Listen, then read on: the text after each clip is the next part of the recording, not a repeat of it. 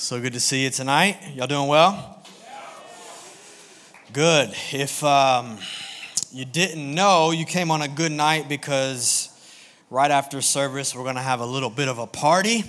And so, um, got a couple food trucks for you. We got some a DJ, DJ Pauly D. His name is Paul. I'm gonna call him DJ Pauly D. And um, and a nice little photo booth so you can take a cute pic with your special someone and uh, make it a good night, you know? Can we uh, congratulate our two people that got baptized once again?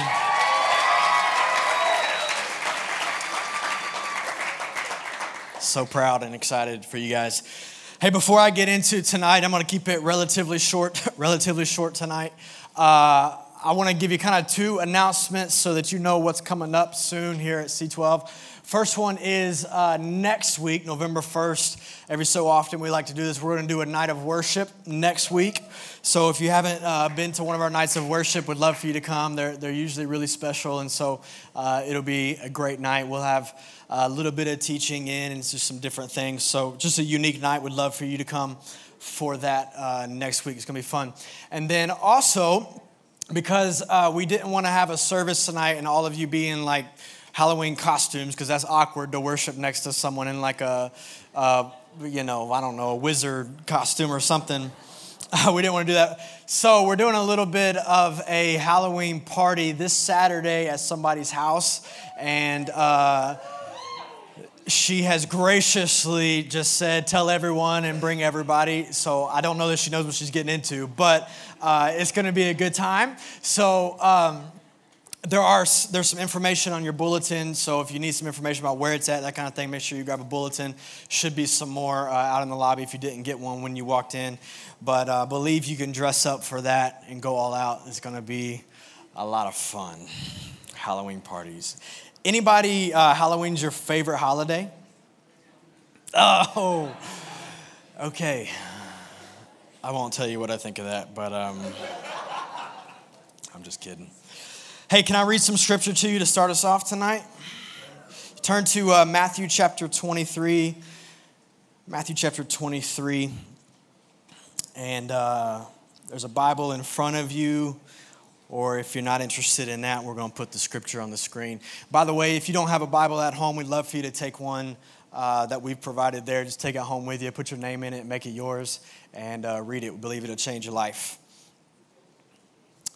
We've been talking the past few weeks about uh, relational vampires. Uh, how to love people who suck the life out of you. and so it's been a fun few weeks, and we're going to wrap it up tonight with a category of people. I don't know if it's as much that they suck the life out of you, but if you get around them, if, if you've been around them, you just, just kind of get this like, ugh, ugh, that kind of feeling. And so we're going to talk a little bit about them. But let me read the scripture first and then we'll get into it. Matthew chapter 23, verses uh, 25 through 28. We'll read a little bit here. This is Jesus talking, and he says this He says, Woe to you, teachers of the law and Pharisees, you hypocrites, is what he calls them. He says, You clean the outside of the cup and the dish, but the inside they are full of greed and self indulgence. Blind Pharisee, first clean the inside of the cup and the dish, and then the outside also will be clean. He goes on and he says in verse 27 Woe to you, teachers of the law and Pharisees, you hypocrites. He says again, You are like whitewashed tombs, which look beautiful on the outside but on the inside are full of the bones of the dead and everything unclean. In the same way, on the outside, you appear to be people as righteous, but on the inside, you are full of hypocrisy and wickedness. It's a really phenomenal chapter, and you can read verses before that and verses after that when um, Jesus continually kind of hits on this point. He says, Woe to you teachers of the law and Pharisees, you hypocrites. And he calls them hypocrites. I don't know if you've ever uh, heard this terminology before. If you've ever, uh, someone's ever asked you, are you more of a truth guy or girl or a grace guy or girl? You ever heard that? Are you truth or grace? Like, are you black or white? This is how things are and this is how they should be. Or do you give a little bit more room for grace and that kind of thing. I don't know if, if you know who you are. I, um, I actually tend to lean more to the grace side. And I don't know if that's uh, just because of my own particular journey, but I just have a tendency to, I want to give people the benefit of the doubt. And uh, I just understand that people are on a journey. I think this is something the Lord's been teaching me. People are on a journey, and just because they're not where I think they should be doesn't mean that they're outside of God's control. And uh, really, who says that where I think they should be is the right place, you know? Um, and so I just understand that. And we talked a few weeks ago about it. We did a whole series on it. But I just believe people are a work in progress. You're a work in progress. I'm a work in progress. And uh, our goal is not perfection, our goal is progression. And so um, that's kind of where I lean into. But do you know this? The number one complaint from non Christians about Christians, do you know what it is? Maybe if you put two and two together from the scripture we just read, it's, it's this. You may have heard it. They're all a bunch of hypocrites. You ever heard that before? They're all a bunch of hypocrites. And in fact, maybe you're here and you're not sure about your faith and someone drug you here and you're not, you know, decided if you're a Christian or yet. Glad you're here. Thanks for coming. Please keep coming back. But maybe you've said the same thing. Like, I'm not into this Christian thing because, to be honest, every Christian I know that just seems like they're a hypocrite. This is the number one complaint of people. And what does this mean with this hypocrite thing? What does that mean? Essentially, what they're saying when they say this is uh, how they live their life, how they're living their life, does not align necessarily with what they claim to believe. Just put it in simple terms, that's pretty much what it is. How they're living their life isn't aligning with what they claim to be. So they're claiming to be this Christian, uh, this Jesus follower, and yet if you watch their life, it doesn't really look like that of someone uh, who is a Jesus follower. And to that, I would respond in two ways. One is I would say, let's chill just a little bit because um, actually the entire like point of me saying that I'm a follower of Jesus is actually me raising my hand and going, hey, I'm not perfect and I can't be perfect. And so I need someone to stand in the gap for me to make a way for me to God. And that person is Jesus, who did come and live a perfect life. And so, really, the essence of Christianity is me saying, I don't have this figured out. And in fact, I'm gonna mess up and I'm not perfect. And so, I need a perfect Savior to come in my place.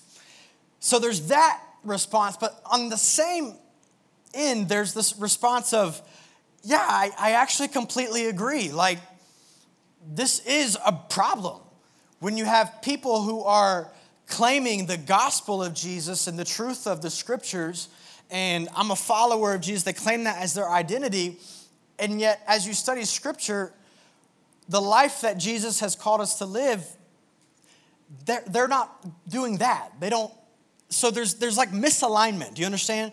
I think probably the best example, I was thinking about this earlier today.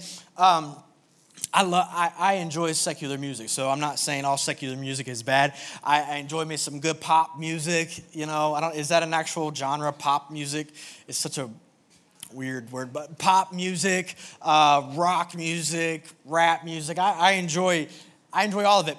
But um, one of the things that I just find really humorous is when uh, an artist is given an award and it's obvious that their music is not i won't even say christian. It's, it's obvious that it's not honoring to god. It's obvious the things that they talk about uh, they're not a follower of jesus. It's just obvious that and then they get up and what do they say as soon as they accept the award? Just want to thank my lord and savior jesus christ you know uh, and they go into that. And i love it and i understand they're on a journey and god's got them and god's love for them is is is you know, reckless. It's amazing.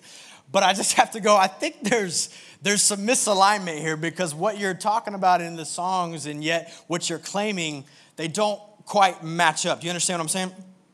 So once again, we're in this like middle tension of I understand and I, I, I am grasping onto this fact that I'm a work in progress and that I don't have this all figured out and I'm not perfect, while also wanting my life, desiring that my life look like how Jesus wanted his followers, his, their lives to look.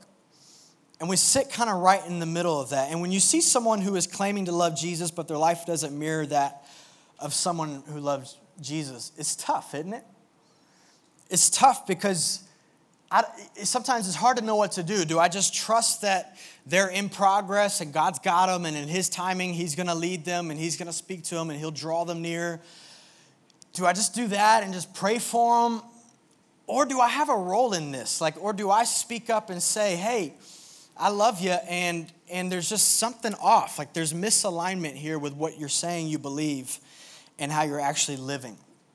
And so, whether it's, you know, the, the guy who loves Jesus a lot at church, but then on the weekend loves to get hammered and fool around with girls, that's a misalignment. Or maybe it's the, the, the girl who, who is all about it in small group, like what God's doing in her life, but then she also likes to brag about the clothes that she stole from the mall.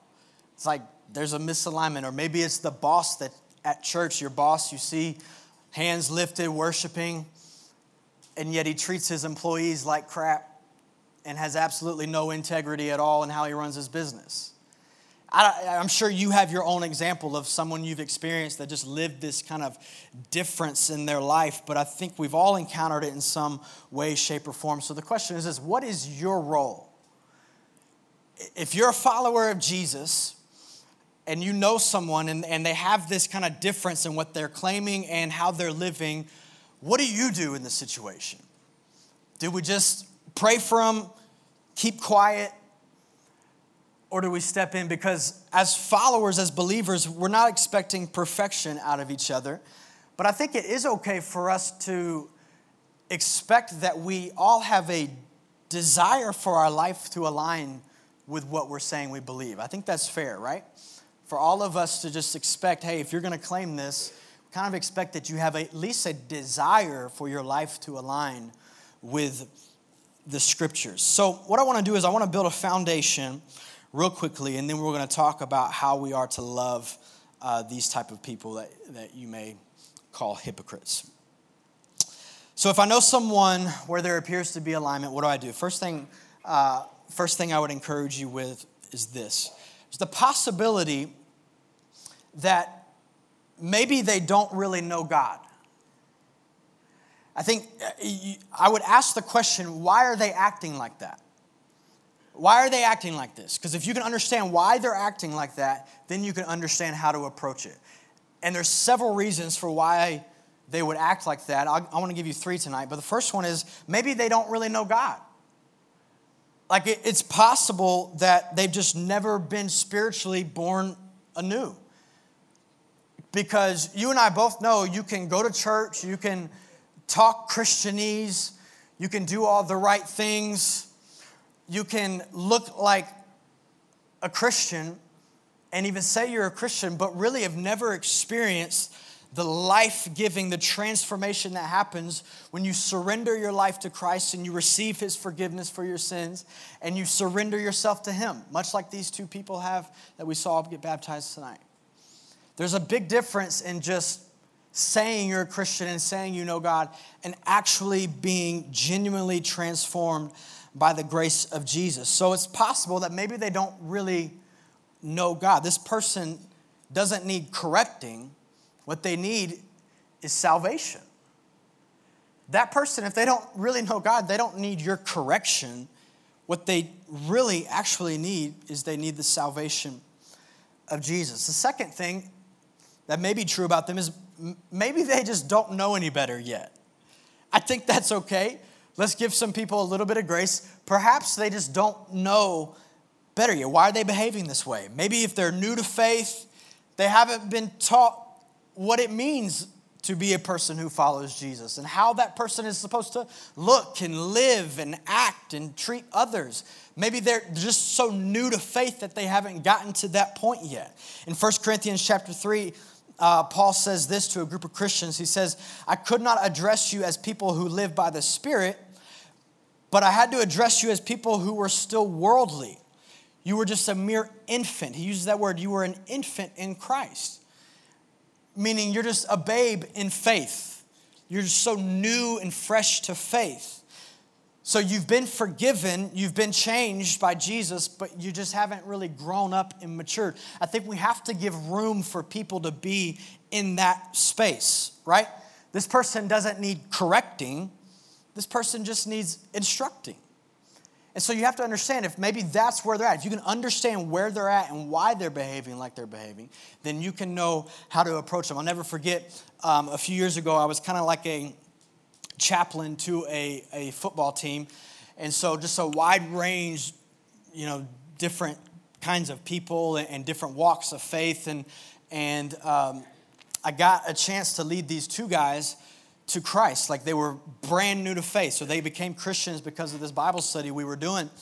And so I decided that I was just to kind of meet up with them and try and help them and, and pray with them and that kind of thing. And so you got to remember, these guys are brand new to faith, didn't grow up in church, really don't know anything about faith, but they gave their lives to Christ, surrendered to Him. And so now they're on this journey. And I'll never forget the first time that I prayed with them.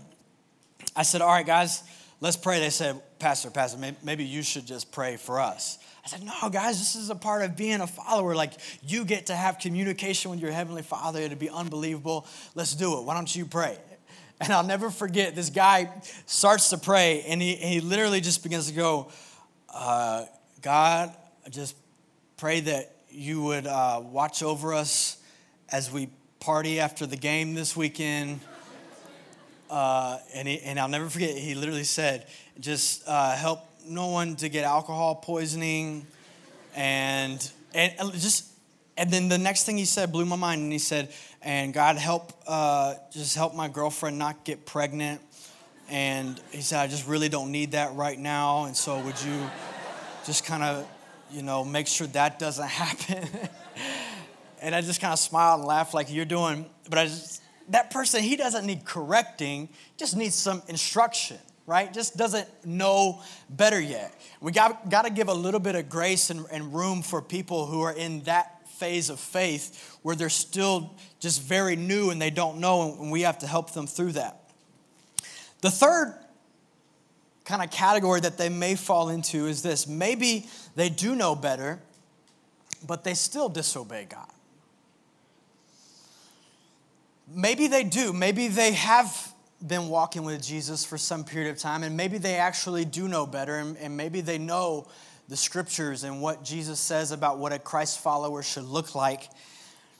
But for some reason or another, they willfully disobey God.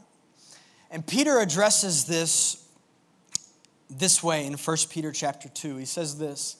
He says, "For you are free. You've been forgiven by Jesus." Yet you are still God's slaves. It's interesting wording there. He says, You're free. You've been forgiven by Jesus, yet you are still a slave of God. He said, You're still his servants. And then he goes on, he says, So don't use your freedom as an excuse to do evil. And what he's saying is, is you've been free, you're free, you're free from the eternal consequences of your sin. You've been set free from that. But because of that, you have linked your life with God, and therefore you have said that He is your Lord and Savior. So it didn't just save you, but now He's your Lord, which means you come under His rule and His reign. And now I'm following Him, and what He says goes. And what He tells me and how He tells me to live, that's what I want to follow. So He says, Don't forget, you're free, but you're still a slave to God. So don't use freedom as an excuse to do evil. I don't know if you've ever talked to someone who maybe has said something like, um, well, it's okay what I do because God's going to forgive me anyway. Well, it's, it's okay. I know that wasn't the best decision, or I know that wasn't what God wanted for me, but good thing He forgives me. Right? Peter tells us don't use your freedom as an excuse to do evil. So let's get real practical. What should you do if someone you have a relationship with falls into that third category, someone who knows better, this is someone that you know knows better, someone who knows the life that they've been called to, and yet they willfully disobey God. What is your role? Is it our business? Should we be confrontational? Or should we just pray like crazy? Should we get all up in their business? Where do we fall in this whole scheme of things? Well, I want to read some scripture to you tonight and encourage you that you do have a part to play and that it actually is your responsibility to step in and help this person. But I want to first tell you that if you get into this kind of situation, that you must absolutely bathe it in prayer. If you don't like that word bathe, I understand. Soak it in prayer. You must absolutely soak that conversation, that relationship in prayer. I would encourage you, please do not go into any conversation where you are going to uh, potentially call somebody out without praying over that first. But I want to read to you some scripture in Galatians chapter 6. This is uh, Paul again. And he says this He says, Brothers and sisters, if someone is caught in a sin, you who live by the Spirit should restore that person gently. You should restore that person gently. So I want to encourage you tonight as you bathe that whole situation and that conversation in prayer with a few different things that I would encourage you to pray. Number one is this pray, God, help me confront with a heart to restore. Help me confront with a heart to restore. What does it mean to restore? It means to bring back or to make whole again. Your heart should be to restore somebody, to bring back to God's original purpose and how He created them, and to do it gently and humbly. I think those are the most important words in that whole scripture to do it gently and humbly. I love another version of that scripture translated this way. This translation says, If another believer is overcome by some sin, you who are godly should gently and humbly help that person back onto the right path. That's your role. That's your role, is to help very gently and very humbly to help that person onto the right path. Because what's happened? Well, they've wandered off the path, and you get to help them get back. I, I, this statement helps me remember my role, and it's this You are not the judge, you are the guide. You have to remember that you are not the judge, but you do get to be the guide. That's important. I'm trusting that this person that we're talking about, whoever it is that you have this conversation with, number one is that you love them dearly and you care about them. And that's why this is a concern to you. That's, it wouldn't matter to you if you didn't care about this person, right? And so your role is not to be the judge, it's not to decide, you know, if they're right and wrong, and it's not to just pour all this like condemnation on them. Your role is to simply be a guide to help them back to the right path. Your goal is not to be right, your goal is to help them be right with God. And that's important. You don't need to be right in this. Your goal isn't to puff yourself up and say, Look at me, uh, you're wrong and I'm right, I'm the judge, I'm the guide. No. Your, your role is to gently and humbly guide them back to the right path. We restore gently and humbly. I think this is the beauty of the body of Christ. This is what you have come into tonight and what you come into when you get into a church. And as the more that you get involved into a church, what you do is you surround yourself with people who love you and care about you so much that when you get off on the wrong path, which we all do at some point, when you get you have people around you that go, "Hey, hey, hey, hey. Come on back. Come on back. That's, I, I need this. I don't know about you. Maybe, maybe you're more spiritual than me. I need this in my life. That was a joke. You cannot be that spiritual. We all need this. We need this in our lives. I need someone to come alongside me and go, bro, I've just noticed recently, like, anger in your life has just really elevated. And as we talk, you just have this, like, anger toward other people or whatever. And dude, come on back, man. That's, that's not what God's called you to. That's not the fruit of the Spirit. Come on back. get on the right path. I need people like that in my life. You need people like that. In, that's the beauty of what you have here.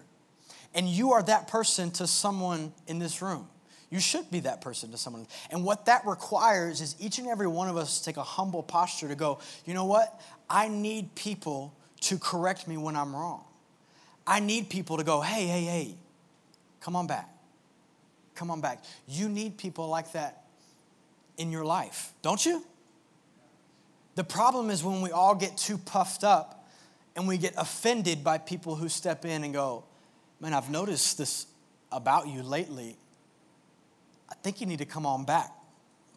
I think you need to come on back. This is the beauty of the body of Christ. This is the beauty of the church and what you get to be a part of.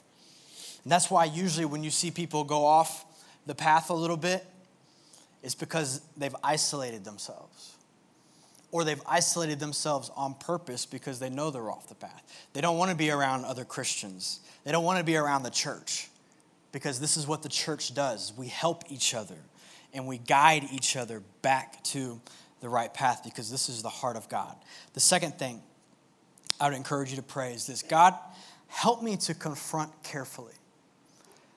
Not only do I want to confront with a heart to restore, but help me to confront very carefully. And I'll go back to that scripture in Galatians chapter 6. It says this If someone is caught in a sin, you who live by the Spirit should restore that person gently. But watch yourselves, or you also may be tempted. What does that mean? Watch yourselves, or you also may be tempted. This is what it means. You have to be very, very careful because the moment you put yourself in a uh, posture of correcting someone, is the moment that you become more vulnerable to pride. It's really the moment that you step into a place where it's very easy for you to puff yourself up and to go, I would never fall into that. I would never be like that person. I've never gone off that far from the path. Whew, that person went far. right? It's the moment that you become more vulnerable to pride. And so the scripture says, be very, very careful because what do we know about pride? It says that pride cometh before the fall. And so be very, very careful because the moment that you step into a situation where you are uh, confronting and perhaps correcting someone is also the moment that you step into a situation where you could become more vulnerable to pride and then actually fall yourself. And you don't want that. I don't want that. So, how do we do this? How do we confront carefully and with a heart to restore? I want to read to you what Jesus tells us to do in Matthew chapter 18. And maybe you've heard this before, so this is just a review. But for some of you, I know this will be brand new information, and so I've been praying that it'll be helpful to you. In Matthew chapter 18, Jesus actually give us, he gives us very specific instructions, starting in verse 15. He says, If your brother or sister sins, go and point out their fault just between the two of you. If they listen to you, you have won them over. But if they will not listen, take one or two others along, so that every matter may be established by the testimony of two or three witnesses. If they still refuse to listen, then tell it to the church. And if they refuse to listen, even to the church, then treat them as you would a pagan or a tax collector. What does this, what does this mean? I don't know, maybe if this is a new scripture to you, then let me help you out with it. First thing you need to know is this when it says brother or sister, what it's referring to is another Christian. So if another Christian falls into sin and is off the path, you could say, then it tells us to go to them one on one and point out their faults. So, first thing is this we're not concerned with people who are not Christian. Eh, when I say we're not concerned, what I mean is like, we're not gonna go to a non Christian and be like, hey, you shouldn't be living that way because the Bible says you should be living this way. That's silly, right? They're not Christians. They don't fo- they're not claiming to be followers of Jesus. So our job for them is just to love them like crazy the way that Jesus loves them and believe that our testimony and through the power of God that one day they're going to go, "Man, I'm kind of interested in this thing that you have that I don't have," right? That's our goal with them. But it says, brothers or sisters. So if a Christian, a fellow believer, falls into sin, then your job is to confront them one on one. What that means in the Greek is that you don't go on Twitter and uh, attack them on Twitter. What it doesn't mean is you don't go on Facebook and get in like a commenting war with uh, calling someone out. Listen, that is absolutely embarrassing to all Christians across the world. So please do not do that. The scripture clearly tells us you approach them one on one. I think you would say, and I would say too, I would like someone to confront me one on one, wouldn't you? I don't need someone to call me out in front of everybody else or on a social media platform for everyone else to see. No, a one on one I would respect much greater, wouldn't you? And so your job first is to go to them one on one. And then it says, if they don't listen, then you are to bring a couple of people. So get you one or two people that have also been praying about this, bathing it in prayer, saturating in prayer, that also love this person, and then come as a group and say, dude, we just keep seeing this in you. We keep seeing this pattern of life that you're in. We keep seeing uh, this thing come up in you, and it's not aligned with what Jesus has called us to live like.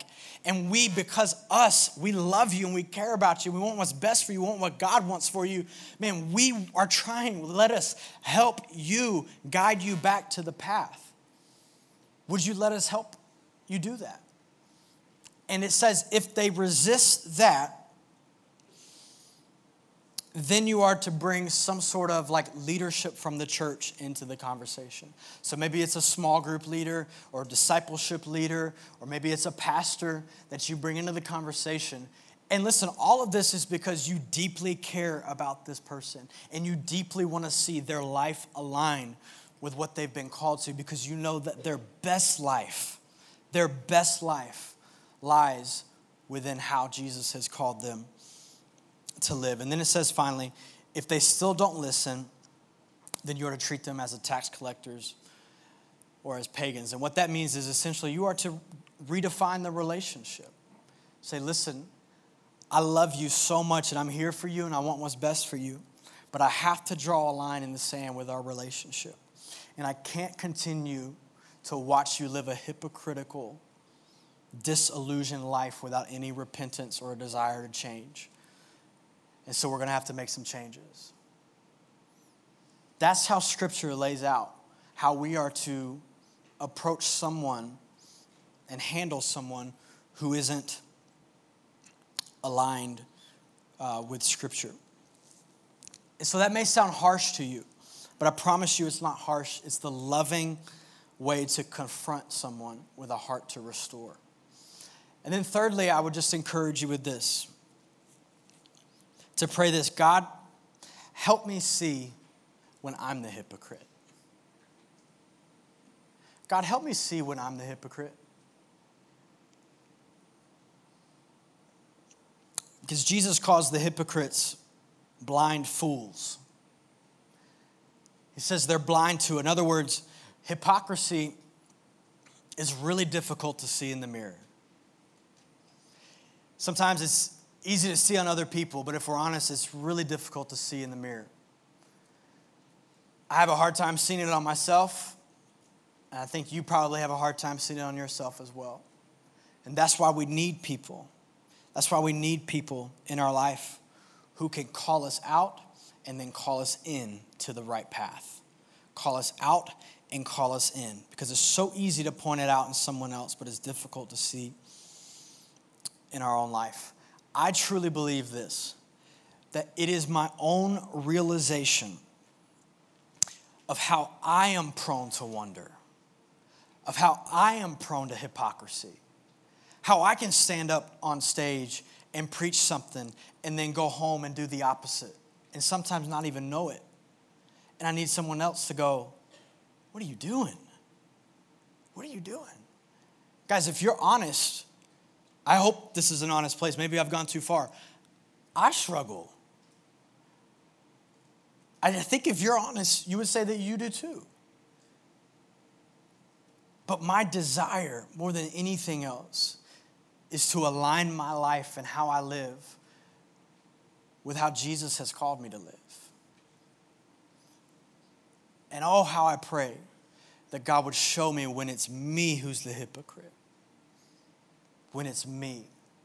And oh, how I pray that God would put people in my life who would have the courage to call me out and then to lead me back in. The Bible refers to us as sheep. This is uh, not a great comparison. sheep are stupid, and uh, sheep wonder. And the enemy is so clever. He's come to steal, kill, and destroy your life. And sometimes he will just give you a little bit of a whisper and he'll say, Hey, little sheep, look over here. I know you're heading this way with the group, and I know you got a good shepherd, and things are safe with him, and he's heading you in the right direction. But just look over here. Look at this. Look at this green pasture. Look at this over here. And he will whisper that in your ear, and each and every one of us is prone to wonder. But hear me out. Just because a sheep wanders doesn't make them a wolf. I think what we tend to do sometimes is we see someone who's wandering and we demonize them. And all of a sudden they become a wolf. Like they're the enemy. And how dare them like misrepresent the name of Jesus. And I get it and it's serious and we should take it serious. But hear me out. There's still a sheep who needs guidance. And I think the cool thing is that you and I get the chance to come alongside them and say, Let me guide you back. Let me guide you back to the Good Shepherd. In James chapter 5, it says this It says, If one of you should wander from the truth, and someone should bring that person back, remember this whoever turns a sinner from the error of their way will save them from death and cover over a multitude of sins. This is what you and I get to do. We get to be that person who just says, Hey, I know you've wandered over here, but let me, let me just help guide you. Let me just help guide you back. I'm prone to wander too. Listen, I go off astray too, and I need you to help me in my life. But this is what I see right now in your life, and this is, I'm, I'm afraid that it's not aligning with what I've read in Scripture and what you know to be true in Scripture as well. So let me, let me just guide you back to the right path. And we have to get this right. We have to learn to confront with a heart to restore and a heart that is caring. And so I hope this is helpful to you. I wanted to give you some practical steps to go, hey, this is your role. And we get to be this for each other. And it requires some courage, it requires stepping out and going, okay, I'm gonna have this tough conversation. But we get to be this for each other. More than anything else, I hope that you would raise your hand and say, I need people like this who will do this for me. I need people who are willing to call me out and call me back in, and I would gladly accept it. So I want to pray for us tonight. I want to pray for you that one, that you would pray that God would reveal to you whenever you're being the hypocrite. And two, that um, God would give you the courage to be uh, the kind of person who guides someone back to the right path. Uh, Father, I thank you that you are the good shepherd. I thank you that um, even when we have gone off the path and we have wandered astray, that uh, you leave the 99 to go after the one. And that you have gone after me a thousand times and you will continue to go after me when I wander. And Lord, that's true about each person in this room as well, that you will go after them. I thank you that that's who you are. And Lord, I do pray for the person who maybe is just um, realizing tonight that, you know, I'm, I think I'm the hypocrite. Father, I pray that you would lead the way and just so gently and humbly, uh, God, that you would bring them back and that you would restore them. Father, I know how exhausting it is to uh, live a life that you know is not aligning with how God's called you to live. And so, Lord, if there's someone in this room who knows that, who's walking through that, Lord, I pray that you would put just such a displeasure and, uh, Lord, make them so uncomfortable with what they're doing and, and how they're living.